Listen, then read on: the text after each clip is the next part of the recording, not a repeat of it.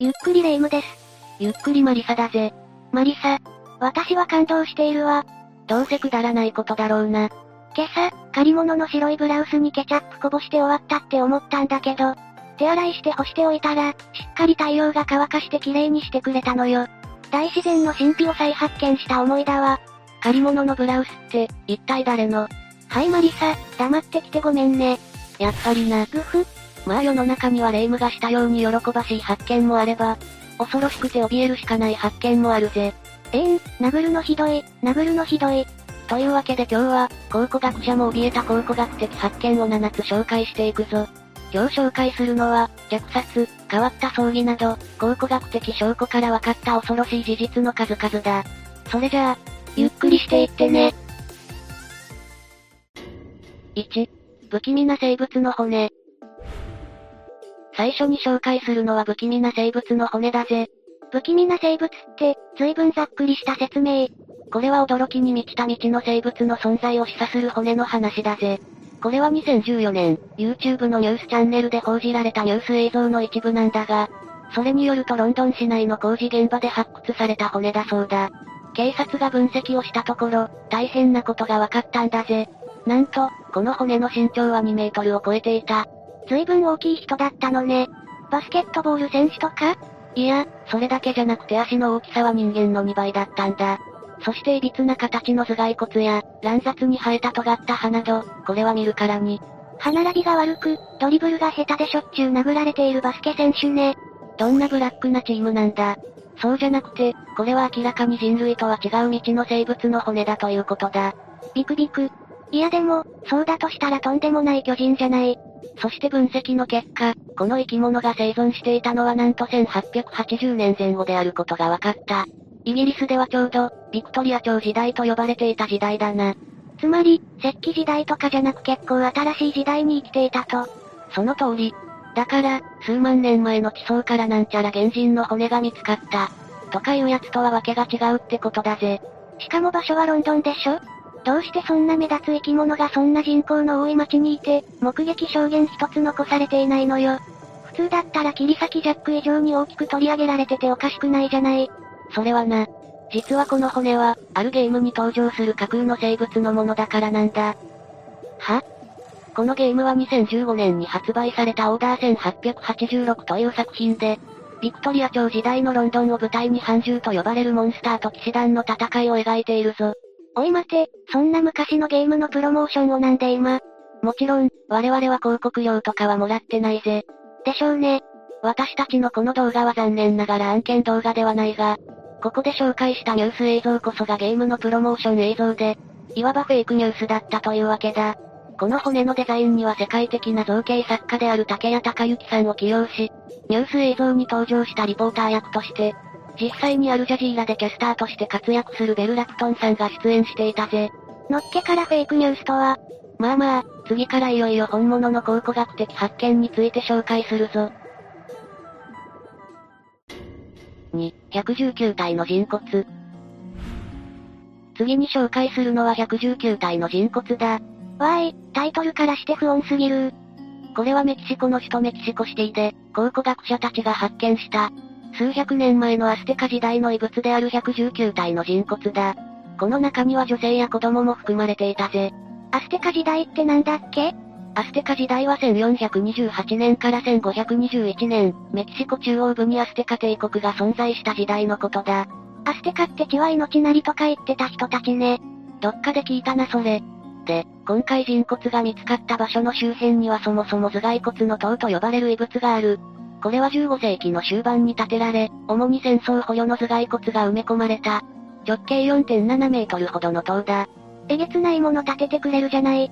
どうやらアステカ帝国が、敵への警告として建てたもののようだな。それで今回発見されたのが、この塔の東に位置するエリアにあった遺物で、119体の人骨である、というわけだぜ。そもそも頭蓋骨の塔っていうのは、戦争捕虜の頭蓋骨を集めて作ったのよね？で、それとは別に女性や子供を含めた人骨が埋まってる。ということは、頭蓋骨の塔とは何か別の意図があるってことよね？そういうわけで、この119体の人骨の謎に迫っていくぞ。メキシコ国立人類学歴史学研究所の専門家たちの話によると、これらの人骨は生贄だ。え、どうやら神々を鎮めるために、生贄として捧げられたらしい。全部が全部ではないかもしれないが、少なくともその一部は戦争の捕虜というより、最初からその目的で捉えられた可能性が高いということだ。もちろんそういう習慣が世界中にあったのは承知してるけど、15世紀のことだと考えると凄みが増すわね。うん、ただ当時の人々も霊夢と同じ感想を持った可能性はあるみたいだぞ。どういうこと？当時は一般的な習慣だったんでしょ？いや、それがこの時に限って言えばどうもみんながみんな生贄を支持したわけではなかったようだぜ。この生贄は、どうやら無理やり当時の権力者たちによって拉致されてきたようなんだ。女性や子供たちの場合はどうかわからないが、敵の捕虜が生贄にされる場合、その方法は結構残虐だった。まず、捕らえられた彼らは石のベッドに寝かされる。ちょ、その残虐な方法を説明するつもり？神官がその前に立ち、黒曜石の刃物を取り出して、ごくり、生贄の腹を切り裂く。そして、次に胸を裂いてまだ動いている心臓を取り出すんだ。そしてその心臓を神に捧げた。戦争の神であるイピロポチトリだ。それから、まだあるの？犠牲者の遺体は神殿の階段から投げ落とされ、なんと痛ましい。脈打つ心臓を空に掲げ、神へ捧げたんだぜ。これは戦士を生贄に捧げる場合だが、今回の発見では一般の民衆もその犠牲になったということだ。彼らはとにかく神々への奉仕に必死で、民衆のことは二の次だったみたいだな。ムキー、革命起こすわよ。そこまではいかなかったが、どうやら民衆の反発に対抗しきれなくなったようで、スペイン人たちがこの場所に到達する10年前の時点で、もう生贄を使った儀式は行われなくなっていたらしい。パンをよこせ、パンをよこせ。3、吊るされた棺。次に紹介するのは吊るされた棺だ。まるで昔のミステリー小説のようなタイトルね。東アジア各地にある、変わった曹操儀礼の話だぜ。これは中国の湖北省の例なんだが、ここには妖精の洞窟という名前で知られる洞窟がある。洞窟といっても、人工的に作られたものだ。名前は可愛いけど、きっと怖いやつよね。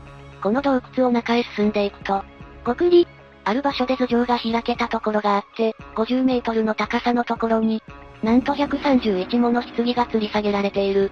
じゃあ、この棺というのは、木の幹を丸ごとくり抜いて作ったものでかなりの大きさだ。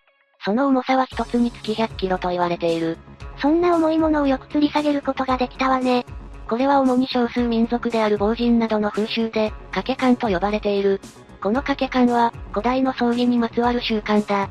中国のほかフィリピンやインドネシアなんかでもこの風習はあるらしいな。洞窟の中でふと見上げると、無数の死者の群れに見下ろされているというわけね。ガクブル。この妖精の洞窟のやつはその中でも比較的大きな棺の集合の一つで、洞穴や崖のくぼみなどに棺を安置しているようだ。ちなみにこの洞穴や崖のくぼみというのは、基本的に人の手で作られたものだぜ。いやー、妖精と名の付く割には、あまりにも不気味な場所ね。では、この棺を崖に吊り下げる風習の理由について見ていくぜ。そもそもこの掛け観というのは宗教的な儀式の一環として行われていたもので、野生動物に死者の遺体が食べられないようにするためだった、という説が有力らしい。優しいんだかなんなんだか。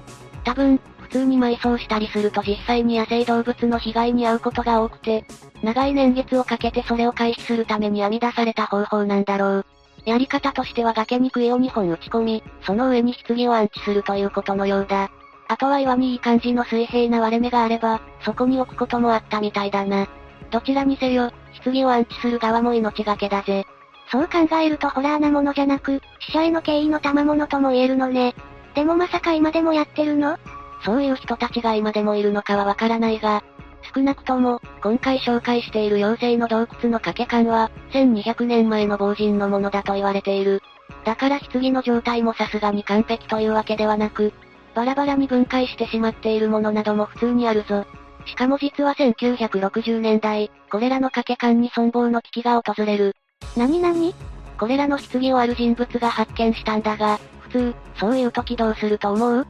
明らかに文化財的なものだと分かれば役所に教えるし、そうじゃなくても、吊り下げられた棺なんてどう見ても怪しいから、まあ警察には言いに行くでしょうね。しかしこの人物はそうしなかった。無視して通り過ぎたの？いや、寒かったので棺を巻きに使ったんだぜ。北海道持ち歩け。4、フランケンシュタインのミイラ。お次に紹介するのはフランケンシュタインのミイラだ。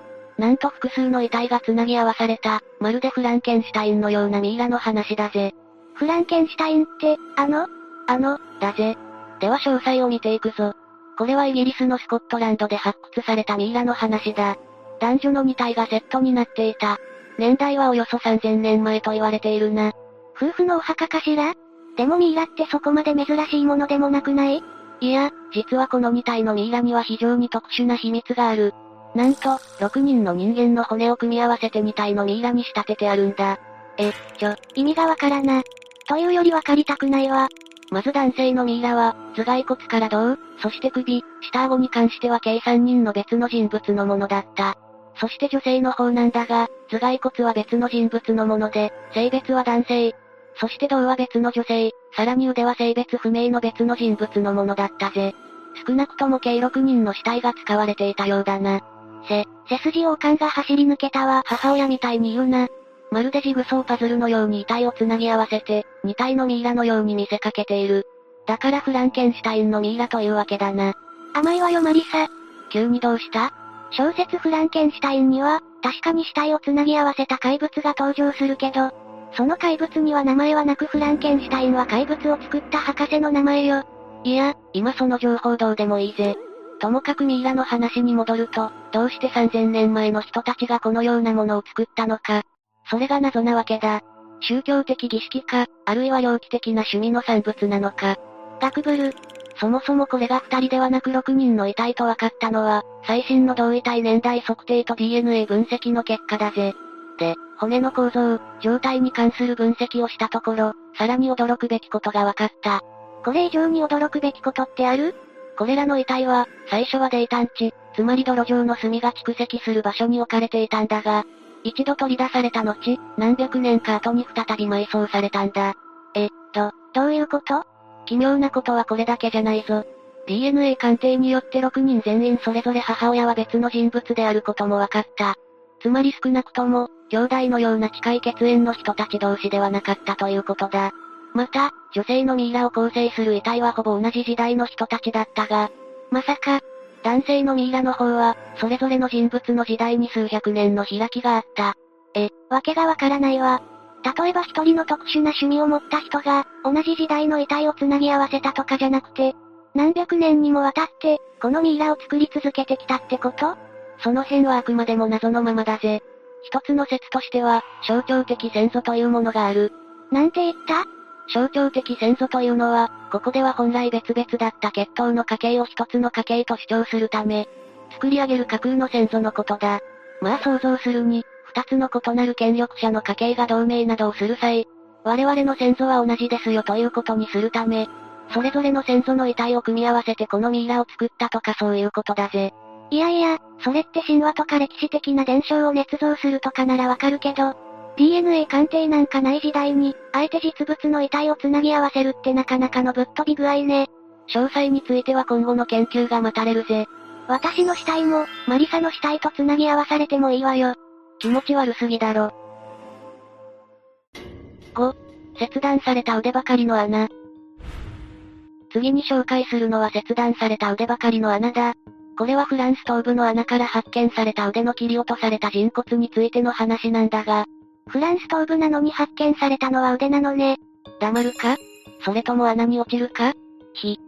細かく言うとここで発見された骨は、5500年前から6500年前のものとみられ、新石器時代の骨ということになる。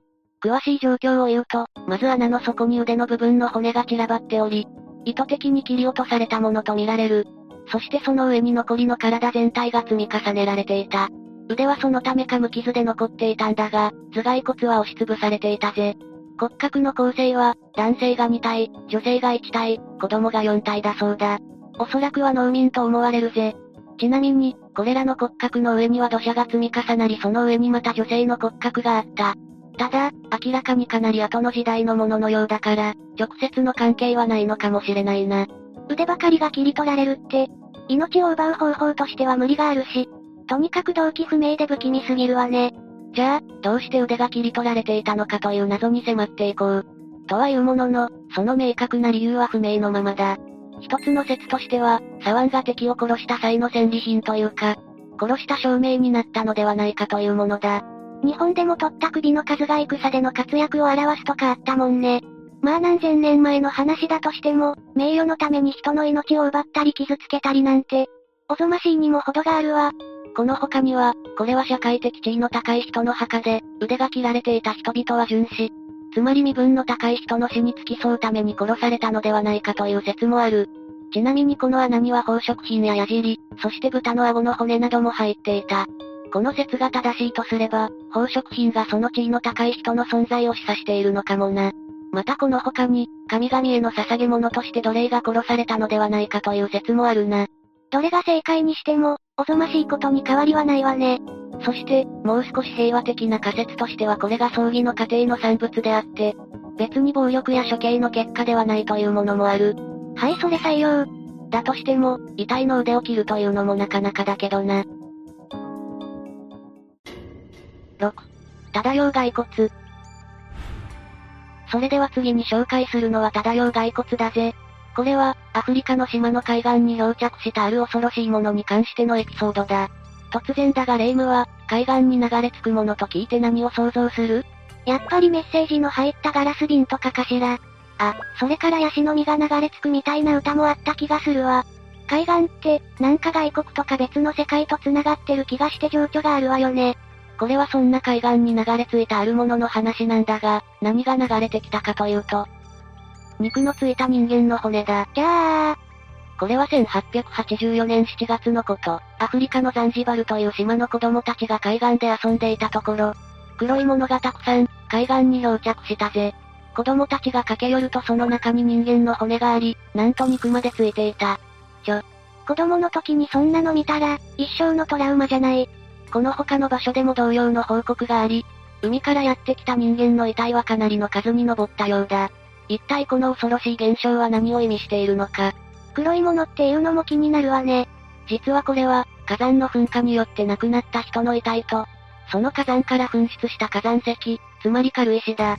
いや、でもそんなことがあったんならさすがに、子供たちとか周りの大人も知ってるんじゃないの？いや、おそらく原因が火山であることは当初全くわからなかっただろう。何しろその火山の噴火というのが、遠く離れたインドネシアで起こったものだったからな。え、インドネシアとアフリカって、インド洋を挟んで非常に遠く離れている。人間の遺体を含むこれらの漂流物は、1年をかけてその距離を渡ってきたんだぜ。恐ろしいこと限りないわ。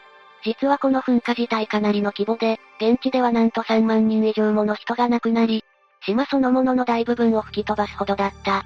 ただ、亡くなった人の大半は噴火ではなく、その後の津波による死者だったようだな。何しろこの津波というのは巨大で、35メートルの高さの丘に逃げていた13人のヨーロッパ人さえ全滅するほどだった。そんな、もう逃げようがないじゃない。もちろん市街地にいた人への被害はこんなものではなく、メラック港という港町では町の住人2700人が溺死し、生き残った住民はわずかに2人だったという話だ。肉のついた骨は、悲劇を伝える、メッセージインアボトルだったというわけね。飛んだメッセージだぜ。なんとか火山の噴火を予知して、島から逃げられたらよかったんだけど。それは現代でさえ難しい話だからな。ただ、一応の兆候のようなものはあった。それは象だ。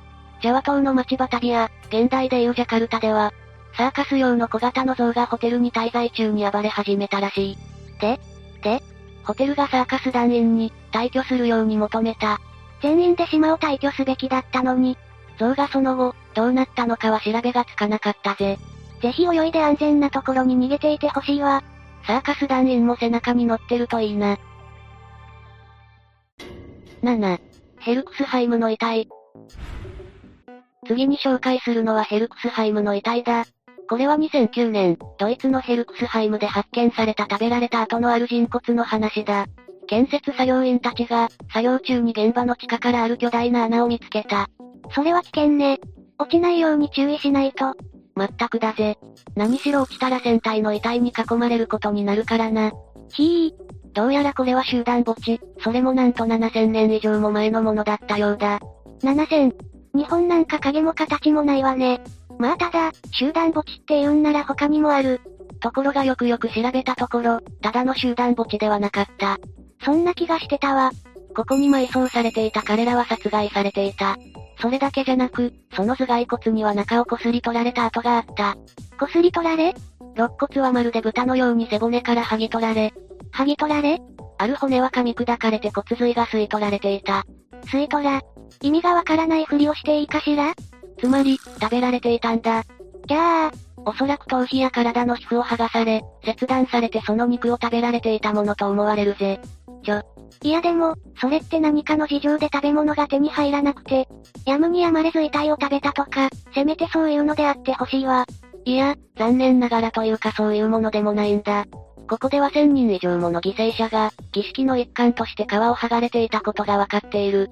どんな儀式よじゃあ、この1000人の犠牲者たちに一体何があったのか、詳細を見ていくぞ。知りたくない。けど知りたい。とはいうものの、決定的なことは分かっていない。わからんのかい。ただ、いくつか断片的なことは分かっている。例えばこの食人行為は、犠牲者たちが亡くなった直後に行われている。そして、牛や羊を屠殺するのと同じような方法で彼らも殺され、食用にされていた。骨からは骨髄が取り出され、頭蓋骨からも脳を効率よく抽出されていた。骨には道具を使った跡が残っていたぜ。最初から食べるために道具まで用意して、それなりの技術を持った人がやったってことね。そうかもしれないな。この他に分かっていることとしては、この集落はおそらく、建物が10棟ほどしかない小規模なものであったということだ。え、ちょっと待って。1000人も犠牲者がいたのに、まさか一つの建物に100人が住んでたわけじゃないでしょ？どうやらこの1000人の犠牲者は、この村の住人というわけではなかったらしい。最大で 400km ほど離れた場所をはじめ、ヨーロッパ中から集まっていたようだ。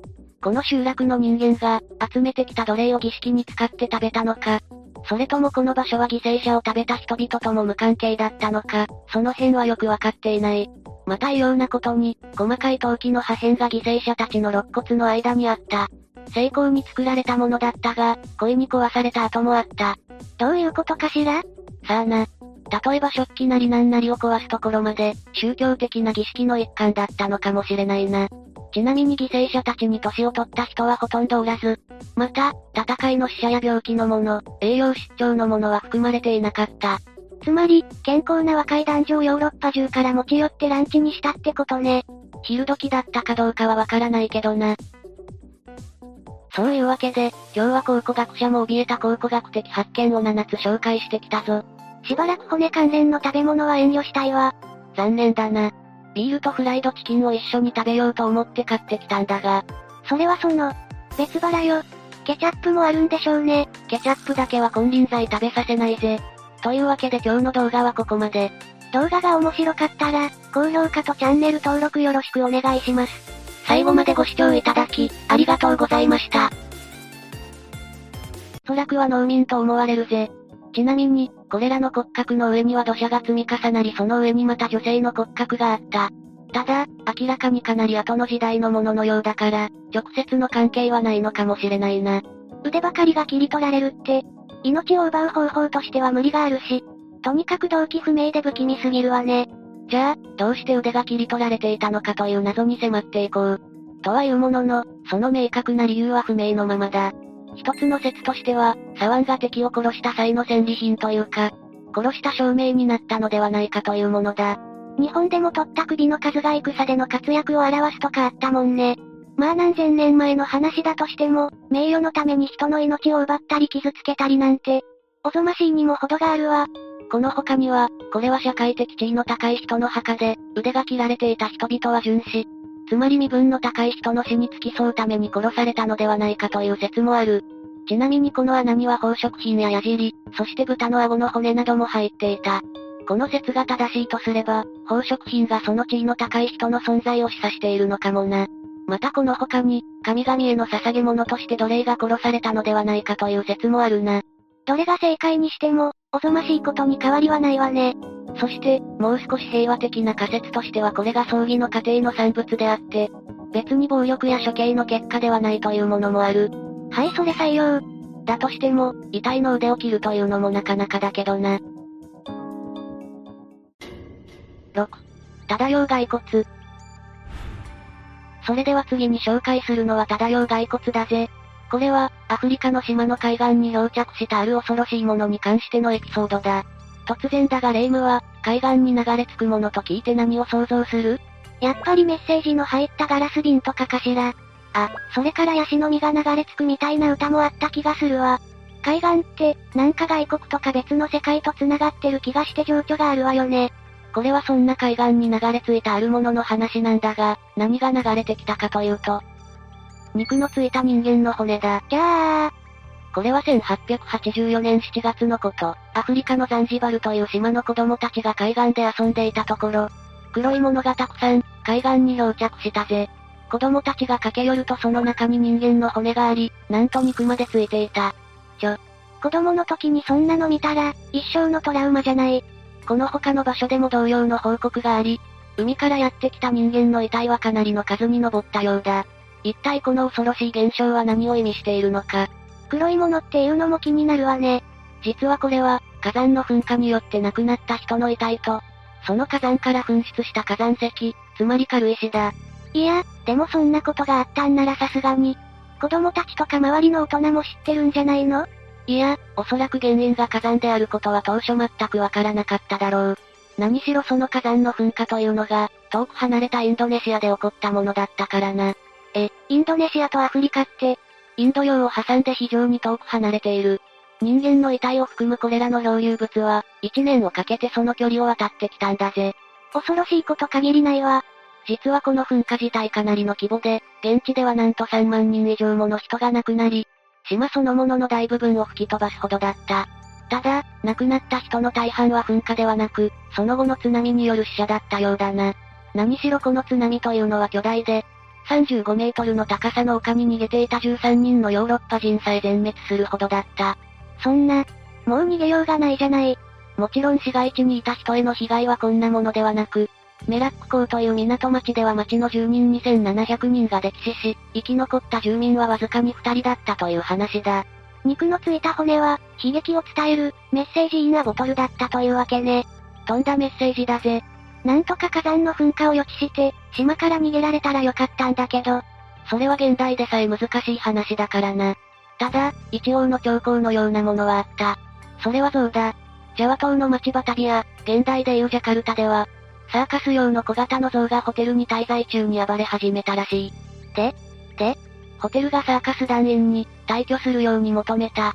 全員で島を退去すべきだったのに。象がその後、どうなったのかは調べがつかなかったぜ。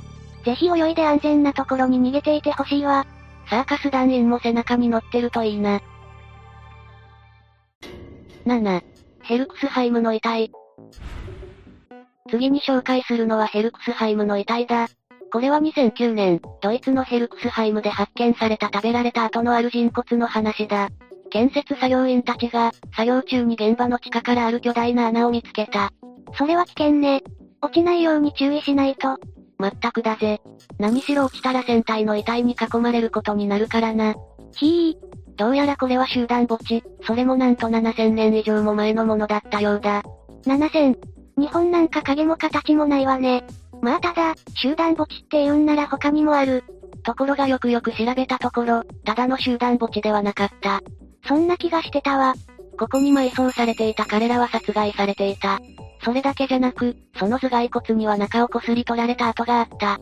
こすり取られ？肋骨はまるで豚のように背骨から剥ぎ取られ。剥ぎ取られ？